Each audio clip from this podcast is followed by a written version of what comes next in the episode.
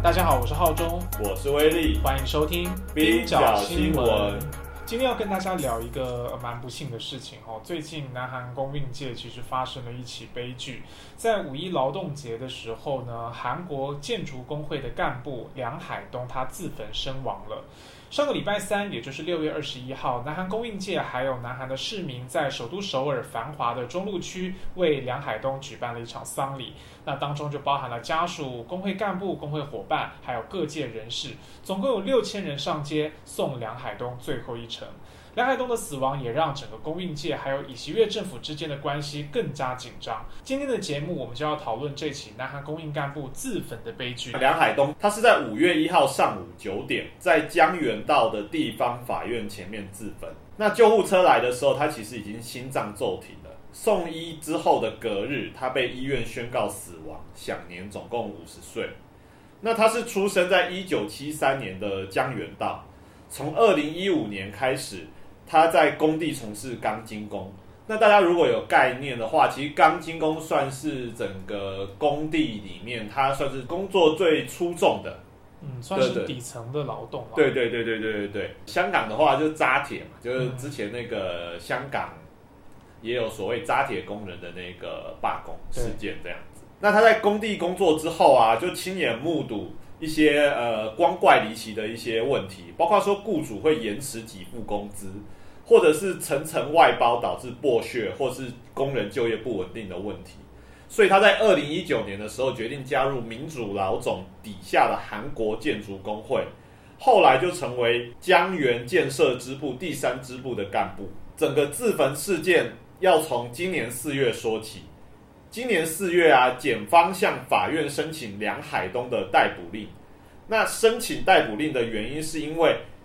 检方指控他在工地敲诈勒索跟威胁，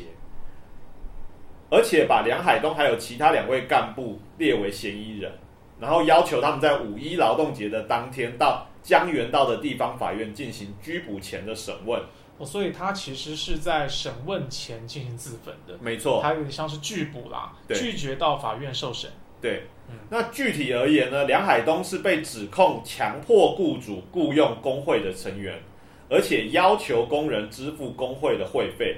但是梁海东认为说这些其实都是所谓的工会活动，而且符合团体协约的事项。呃，在自焚前夕，梁海东就在有干部的这个社群媒体上面发文，说自己是正当从事工会活动，并没有违法，但是现在却被扣上妨碍业务跟勒索的罪名，他的自尊心不容许这点。所以他最后选择在在法院前面自焚，以死明志。对，以死明志。那我们来讲一下，就是为什么从事正当的工会活动，在这个梁海东本人看起来是一个正当的工会活动，为什么会被呃指控是敲诈勒索啊？或者应该是说，到底现在检方指控梁海东这个敲诈勒索有没有道理？嗯，那梁海东被指控的具体罪名是他。要求雇主雇佣工会会员，还有要求所谓的专职费，所以检方认为他违反了敲诈勒索罪。那首先我先介绍这个强迫雇主雇佣工会会员这个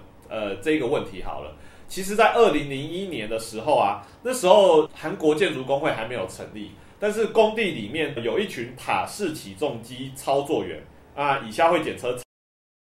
他们展开了长达二十八天的罢工，后来就为建筑工人赢得了有史以来第一份的全国团体协约。这个团体协约具体来讲的内容包含呢，要求承包商只能雇佣所谓的工会会员，也就是所谓的 close shop 的劳动契约。嗯，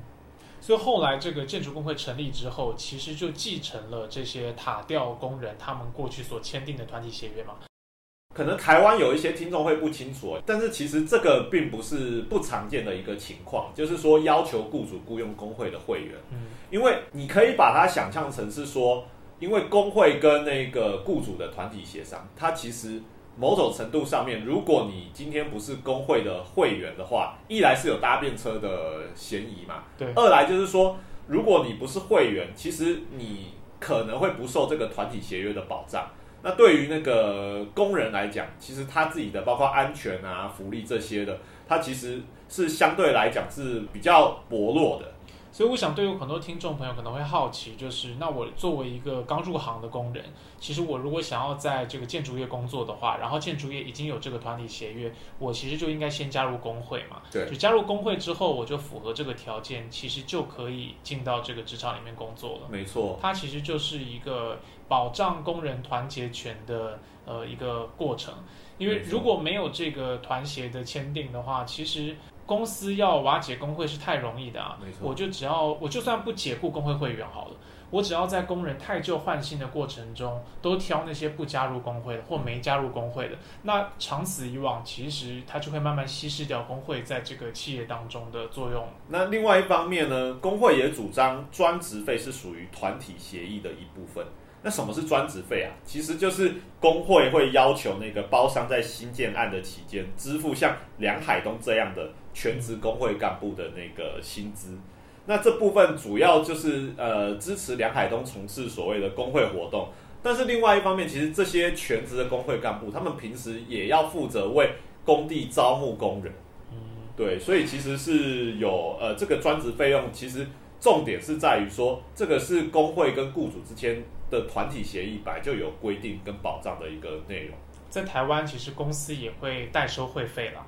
因为不然工会要自己负担这个行政工作，其实是叠床架屋的。没错，所以这样听起来，其实这两个都不构成什么争议啊。就是它一方面，一个是要求公司应该要呃聘请是工会成员，对啊。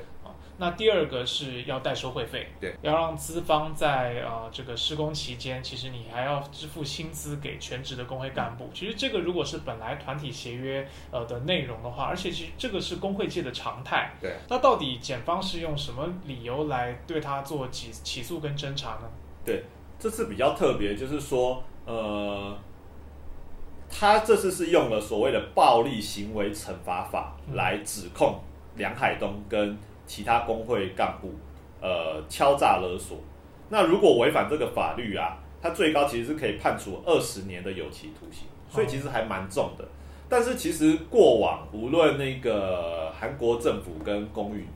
关系如何紧张，或者说政府如何打压工会，其实这一条相对来讲是比较少引用的。其实理由很简单啊，因为很容易就会抵触呃工会的团体谈判权。有政府或检方啊，如果拿这个来起诉工人的话，到了法院也可能会打回票啦。没错，法院可能会说，哦，你这么容易就说他是暴力行为的话，那所有工会都不用搞了嘛。没错。那另外一个就是说，梁海东也被指控违反刑法的这个妨碍商业活动啊。嗯，那这个商业活动是什么呢？它其实有一条，它是规定说，任何以散播不实谣言或者是诈欺手段来损害他人名誉或商业行为者，都将受到惩罚。那要要稍微提一下，这个法其实是在那个一九三七年到一九四五年期间呐、啊，呃，日本在殖民统治的时候，为了禁止工人行动而定定的一条刑法的一个法条。嗯，对，那其实主要就是它主要这个妨碍商业活动，它就是它那时候当时规定就是说，哎，你如果就是他就是要预防说这些工会干部啊，或者是说这些公运分子啊，你在那个呃现场，然后就是指责雇主的一些不对，或者是说呃用任何的方式来鼓吹工工人那个呃行动。就殖民者维稳的工具啦。对，其实就是一个维稳的工具。有很多的前殖民地都是这样子，就是在殖民统治时期，其实遗留下来了很多法律，然后到现在都可以继续用。因为虽然脱离殖民了，但是新的统治者发现，哎，殖民者留下来这个东西还真好用。对继续用。所以其实讲到这里，就可以发现，这次以其越政府可以说是不惜重本啊，而且也担冒了一定的风险。就不管怎样，无所不用其极的要拿来对付工会，嗯因为不管是刚刚讲的这个暴力行为惩罚法，或者刑法里面的妨碍商业活动，过去其实并不常被拿出来对付工会。嗯因为即便检方起诉了，即便行政单位定掉了，但是到了法院那边，其实还有一个法庭的宣、嗯法庭的攻防战要进行。对，那这一次其实他拿出来，嗯，很可惜的是，这个工会干部现在就已经自焚了，所以也没有机会再进到法院审理的阶段。那我们接下来聊一下，就是到底是什么构成这个梁海东他这次造造成他自焚的那个真正的原因，也就是为什么迫使他必须要出来组织工会啊、抗议啊？他在建筑工地所看到的这个场景，以及目前韩国工人他们的处境到底是什么样子？嗯。就韩国的建筑业的问题呀，其实我觉得已经算是众所皆知了。就是包括说一些比较当红甚至是大众的韩剧，有时候都会以呃韩国的建筑业，特别是所谓的建筑集团为主题来拍摄。呃，像我之前其实有看过一个韩剧，呃，叫做《依法相爱》吧，它其实是一个爱情剧啦。但是它里面的呃反派其实就是那个建筑集团的呃负责人，就地产商。对对对对对对对，呃呃，应该不会爆雷啦。但是他呃这个整个故事大概就是两个律师，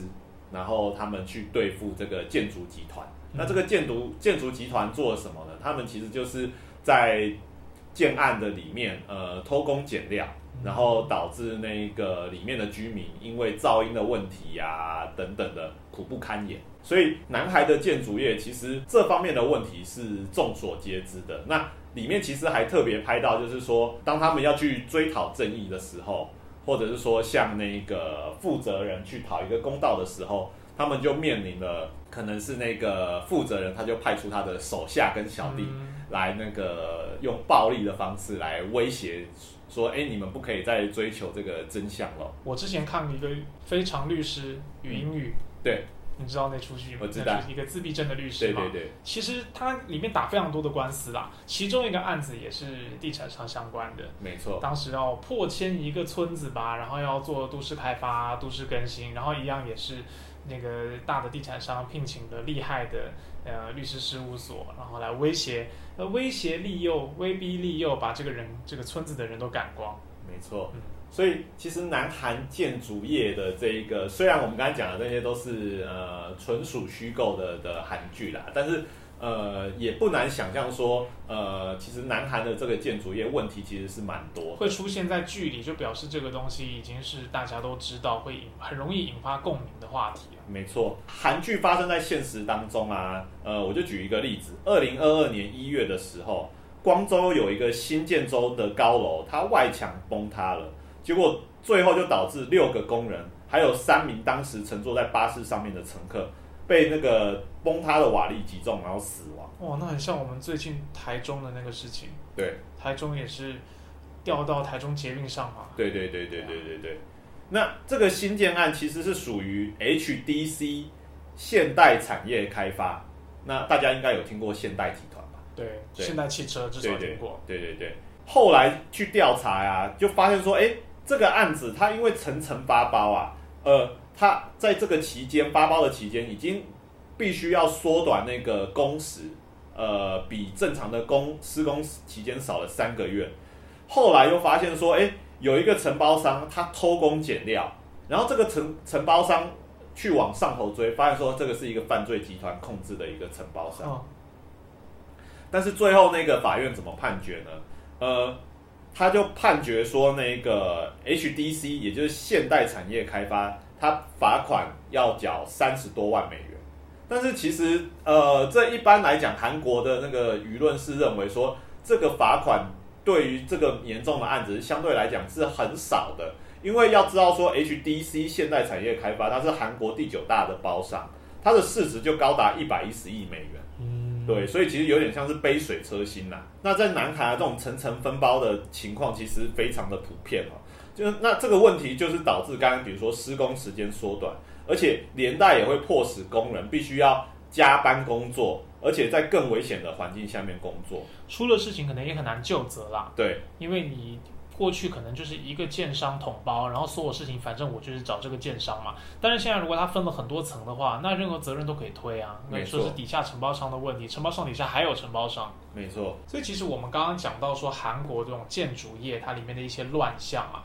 其实某种程度上也带来了一个可以说是好处吧。那个好处就是变相的好处，就是说，其实建筑业工会啊，嗯。从二零零七年三月才成立，但是它其实是韩国近年成长最快的工会。嗯那也是民主老总，民主老总就是他现在已经是呃韩国南韩最大的一个总工会系统了嘛。那他其实，在二零一六年到二零二零年间，这个韩国建筑工会会员呃人数就从七万八千人要升到十五万九千人，嗯成长幅度可以说是两倍，所以他也成为刚刚讲的这个民主老总底下最强最有力的一个工会。嗯，哦，所以这个两个原因啦，一个原因是刚刚讲到的建筑业，其实它里面的这个劳动环境其实是一直在恶化的。嗯那第二个是，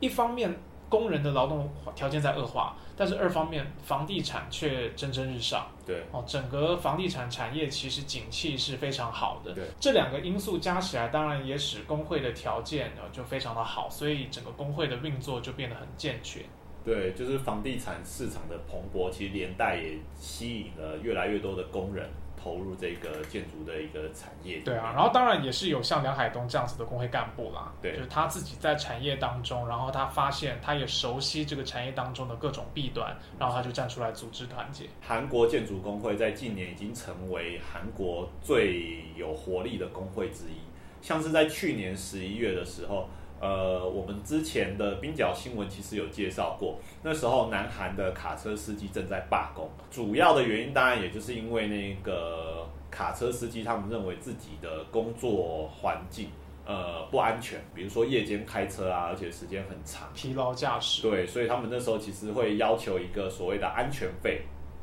那就因为这样子展开罢工。那当时其实也有很多的工会支持，但是韩国建筑工会是当时唯一以罢工这么强烈的方式支持的全国性工会。嗯，所以其实你可以想象说，这个韩国的建筑工会它其实是非常有利的，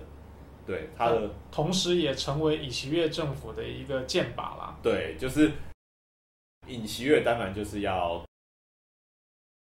有一个原因，就是说，呃，大家如果还记得的话，尹锡悦政府其实在总统大选的时候，他其实其中一个主打的项目就是要那个扶持商业。那这个扶持商业的方式，后来我们也知道，就是当他在施政的时候，这具体来讲就是打击所谓的工会嗯这样的方式。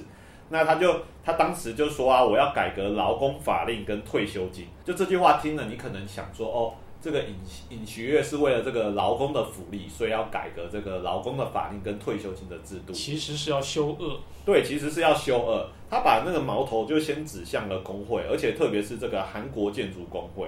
那他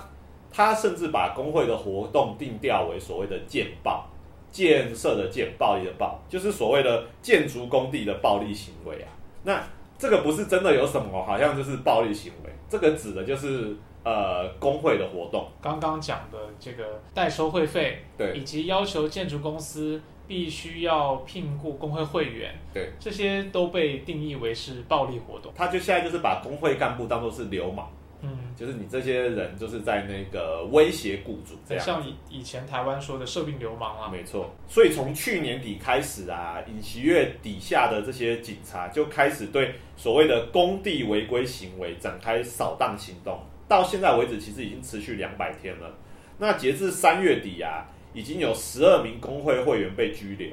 而且有六十三人被起诉。在这个整个扫荡行动中啊，总共有两千八百多人被调查跟讯问。那特别值得一提的是，有百分之七十七是工会会员，所以其实针对工会的这一个倾向是非常的明显。而且尹锡悦政府他其实也会奖励警察，把那个工会成员当做流氓这样子严打。根据独立日报、金乡日报啊，他引用了警察自己的数据。十九名晋升的警察之中啊，就有六名是因为参与镇压有功被提拔。其实我们冰角新闻在这半年内已经聊了两次南韩了，大家听众朋友也可以回去复习一下。就在第三十八集的时候，我们当时是请到刚刚从韩国回来的这个台北医师职业工会的秘书邱宇红，那个时候是跟我们谈，就是以西越政府他突袭了民主老总的办公室，对。然后当时也是抓人说他们违反了官法对，好像跟北韩有联系等等的。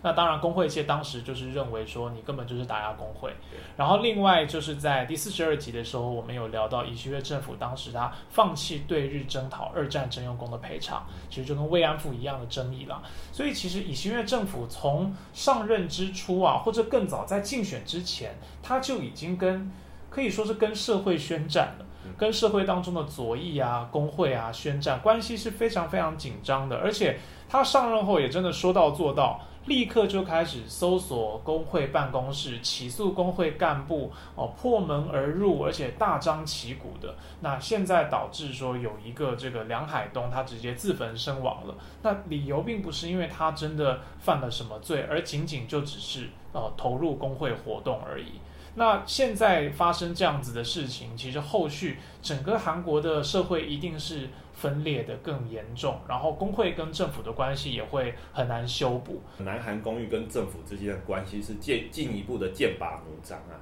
在自焚之后啊，韩国建筑工会就在隔天在那个尹锡悦的办公室附近，也就是所谓的韩国战争纪念馆举办烛光晚会。在两天之后啊，他们又再度在那个尹锡悦的办公室外面举办集会，那现场人数其实高达五千人哦。那韩国建筑工会现在已经宣布了，他们七月要动员十万多名的会员来参与全国性的一个罢工。那他的母工会，也就是民族老总，还有其他旗下的工会，也决定要以呃罢工的方式来响应。在梁海东的葬礼当天，公寓人士他们其实头系继承烈士精神的黑色布条，那高呼停止打压劳工，向烈士跟家属道歉。梁海东哥哥他其实也有在现场，他在台上发表演说的时候，其实呃那个画面看起来非常的悲痛，他就指控啊尹锡月政府他是以虚假的指控来打压工会，他把弟弟的死，也就是梁海东的死是归咎于尹锡悦的呃政府的打压。那这么说的话，梁海东自焚其实不是因为害怕入狱，而是像他自己说的，他其实不允许自己的自尊心受到侮辱。他其实写了一封信给他的工会伙伴，在自焚之前，他说啊，我今天我选择自焚，是因为我正当的工会活动被政府视为是妨碍商业跟敲诈勒索的行为。那他也写信给韩国的反对党，那韩国现在主要的反对党是共同民主党嘛，那他就有写信给呃共同民主党跟其他三个比较小的反对党，他批评啊尹锡悦政府以打压工会的方式。目的是要巩固保守派的选票，那他就有质疑啊，为什么只是为了尹锡悦政府他自己的支持度，就有那么多人必须死去跟入狱？那他也希望这些反对派可以终结尹锡悦政权，然后释放无辜的被拘留者。现在韩国最大的反对党是李在明当担任那个党代表的共同民主党，但是共同民主党其实他自己现在有点分身乏术啊。主要的原因当然就是因为李在明他自己本身，呃，之前被指控贪渎，他在担任那个市长的期间呐，被指控有点像是把那个内部的机密透露给建商，然后收取回扣这样子。所以现在共同民主党他们正其实正忙得焦头烂额，就是为了要确保自己的那个党的领袖不会因此呃入狱。而且看起来跟建商关系也是很好的啦。对，建商一定是两面押宝，谁当家，这些建商都不会没得吃。所以其实很难说韩国这些反对党会如何支持工会的诉求。对，可能现在会支持啦。对，毕竟现在他们在演嘛。对，但上台了就不知道了。对，不过还是必须讲啊，每次都会很敬佩啊，或者。也是有点不可思议，就是韩国工会的这种强度。对，因为我们知道韩国工会很常有这样子用死谏的方式，对，呃，用一种自焚，这次是自焚嘛，对，然后用一种呃伤害自己的方式来呃以死明志，来强调自己的这种坚决的决心。对，二零一五年的时候，当时哦台湾比较有直接感觉到的就是 Hi Dis 嘛，对，啊，因为那个时候是台湾的永丰余集团，它旗下有个面板厂，然后在韩国要关厂，就一堆韩国工人跑到台湾来抗议，那那个时候我们也去采访。啊，就想说跟台湾一般的这个工会抗争一样，官场抗争嘛，就是抗议游行啊什么的。那结果隔没几个月，那个时候他的干部就在韩国上吊自杀，对，就是因为他认为没有达到他们预期的目标，他们希望恢复工作嘛。那结果台湾台湾当时的这个资方永丰余就是已经决定要迁厂了，就上吊了耶。对啊，就是我们前几个礼拜采访都还在看到的，还在永丰鱼大门前看到他在呃举布条啊，头上绑着头带啊，就是一个采访对象，嗯。讲话也都谈笑风生的啊。结果竟然就上吊嘞欸，然后后来再来的就是看到就是他太太，对，拿着那个遗照，先生的遗照，对。说要呃永丰鱼的老板负责，对。对，所以其实那种强度啊是，就是他的那个公运文化跟台湾我们习惯的我感不其实不太一样，自焚这么激烈的方式来明志，但是其实反观来看，呃，尹锡悦政府他其实也没有因此放放软他对那个公运打压的一个态度。可以从什么地方看出来呢？就是事发之后，呃，南韩的雇佣劳动部长李正直他说：“我对自焚事件表达遗憾，我们之后将致力劳动改革，令劳动市场或劳资关系的不公平现象不再存在。”他的发言其实完全没有回应梁海东对于尹锡悦越政府的批评。因为梁海东他的控诉其实非常具体嘛，对，就是你尹锡月政府打压工会啊，没错，对啊，你用抄家灭族的方式，然后阻断我所有工会的活动，都说我是非法行为，然后结果我自焚了，你出来打个太极说哦我会致力劳动改革，你先不用致力劳动改革，你先你其实不要打压工会，让我们自己来就好了，没错。对啊，所以就是他有一点就是避重就轻啦，嗯，而且其实，在梁海东自焚前夕啊，尹锡悦政府还是在重申说，他们打击工会的政策其实不会变。总统办公室的发言人他就有表示，就是铲除工会中这些就业世袭制的做法是他们的一个重点项目。这个发言是针对另外一个工会啊，就是韩国金属工会，因为他们拒绝政府命令，就是移除这个劳资协议中优先雇佣退休工人跟年资满二十五年工人子女的这个条文。嗯这个是工人争取出来的、啊，他们争取到到那个被列入这个劳资协议里面嘛。但是现在尹锡悦政府就指控他们说，哎、你们这些是所谓贵族劳工，是那个、呃世袭制，那当然令工会是非常不满意嘛。韩国建筑工会批评啊，尹锡悦把工会污蔑成所谓既得利益者加以取缔，才会导致梁海东的死亡。那在葬礼当天呢、呃，韩国建筑工会的代表就有表示，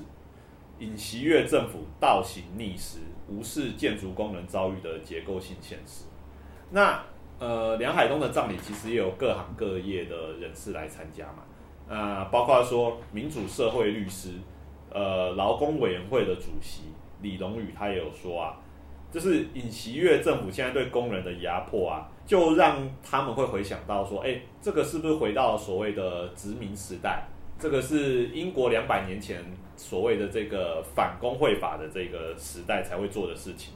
所以他也把尹锡悦啊，或者说那些把法律当作是打压工会工具的人是所谓的法法律暴君。所以我们现在看到尹锡悦政府可以说是跟南韩的整个公运界全面开战，但是他才执政第一年而已，嗯他刚刚上台，嗯所以韩国的总统任期跟我们不一样，他一任是五年嘛，嗯所以看起来还有很漫长的一条路要走，他嗯至少还有四年的任期，嗯那这四年还不知道会发生什么大事哦。嗯，不过如果我们看南韩最近几届总统，其实除了文在寅以外，很少是可以全身而退的啦。是的，那你要他下台以后啊，嗯，以上就是我们这一集的全部内容。如果喜欢我们节目的话，请给我们五星的好评，然后也把节目推荐给你关心国际新闻的朋友。冰角新闻不止冰山一角，我们下周见啦，拜拜拜